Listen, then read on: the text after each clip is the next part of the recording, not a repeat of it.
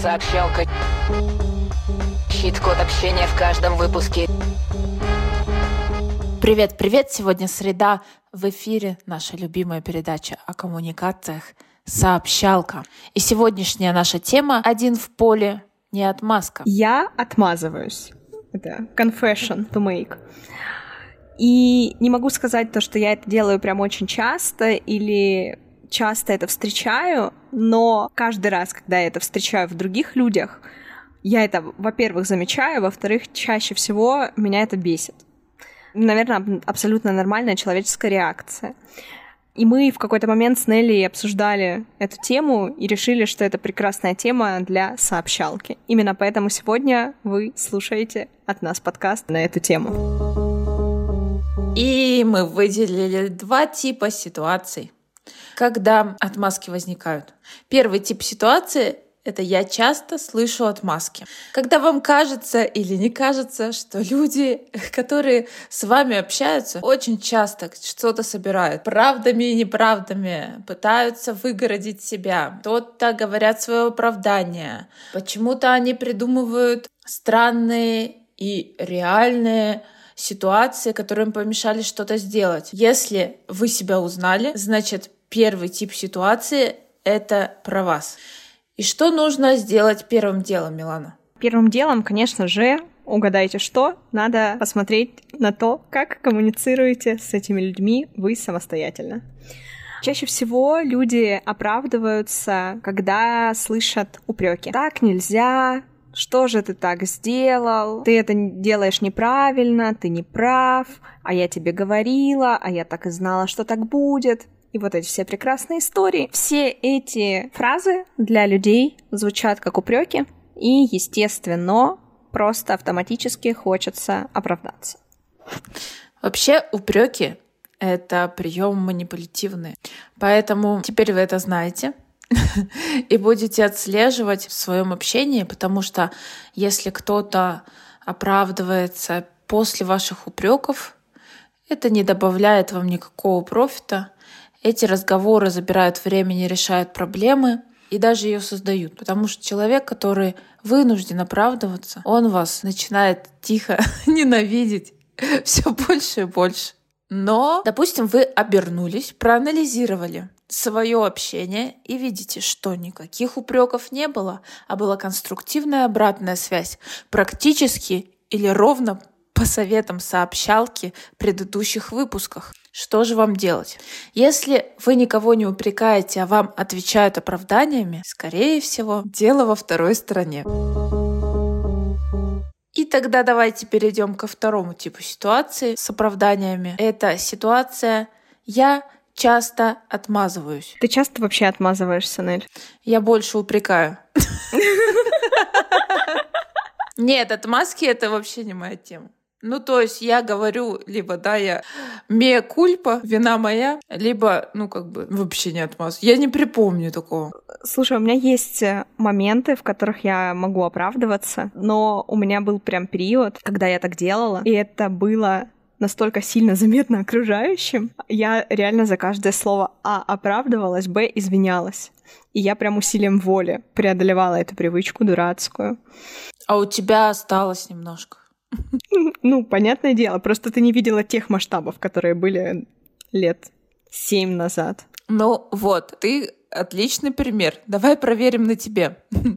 В каких ситуациях это происходит? Я оправдывалась за все. Был упрек, не было упрека, была критика, конструктивная, неконструктивная, все равно оправдывалась. Из серии у меня, знаешь, любимая штучка была.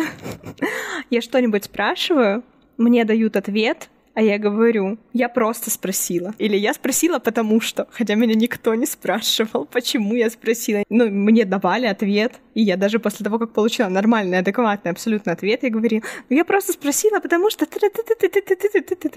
Вот таким человеком я была.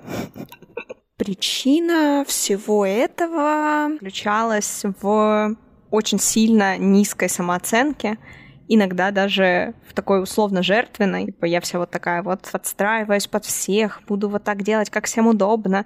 и только таким образом я могу быть нормальным человеком, иначе я человек ненормальный и так далее и тому подобное. Вот примерно с этим всем связаны были мои отговорки, отмазки. Это выглядело, конечно, максимально забавно. Еще второй случай, который часто встречается и хочется выделить, это такая психологическая причина, как поиск одобрения. И когда человек хочет, чтобы его похвалили, чтобы его отметили, чтобы его заслуги увидели и поддержали его, он может оправдываться. Серьезно. Да, да. Это, знаешь, мне было так сложно, так сложно, столько было препятствий, вообще очень большое количество. Но я там сделал только кусочек задачи, а всю задачу не сделал. А на самом деле у меня здесь апокалипсис. Важно помнить, что за причиной отмазок могут стоять не только ваши действия, но и какие-то чуть более глубокие проблемы, которые есть у вас лично или у вашего собеседника. Помимо разных психологических проблем, люди чаще всего оправдываются в ответ на упреки. Единичные, постоянные, какие угодно на самом деле, на любые упреки. Здесь важно человеку объяснить, который вас упрекает, в том, то, что вы чувствуете себя в этой ситуации некомфортно. То, что не нужно так со мной, мне прям вообще не классно, не прикольно. И когда вы каким-то образом поступаете, вы имеете полное право поступать так, как вам вздумается, и даже если это не нравится кому-то одному или всему миру, ну, наверное, всему миру надо, конечно, задуматься над тем, что вы делаете. Ну и одному тоже. Потому что важная оговорка, что вы можете делать так, как вам вздумается, но при этом вы должны понимать последствия и принять их. Если вы кого-то постоянно подводите, то с вами перестанут работать, например. Верно. Здесь можно показать, как вам комфортно общаться и, допустим, вы знаете за собой какой-нибудь косяк, повторяющийся, это нормально, у всех они бывают. Я, например, всегда очень, очень часто, очень громко разговариваю, это прям проблема. И мне ок, если люди мне говорят не ори, и даже если мне говорят об этом как-нибудь не очень, может быть приятно. Просто я понимаю то, что мне действительно это свойственно. И это действительно приносит дискомфорт.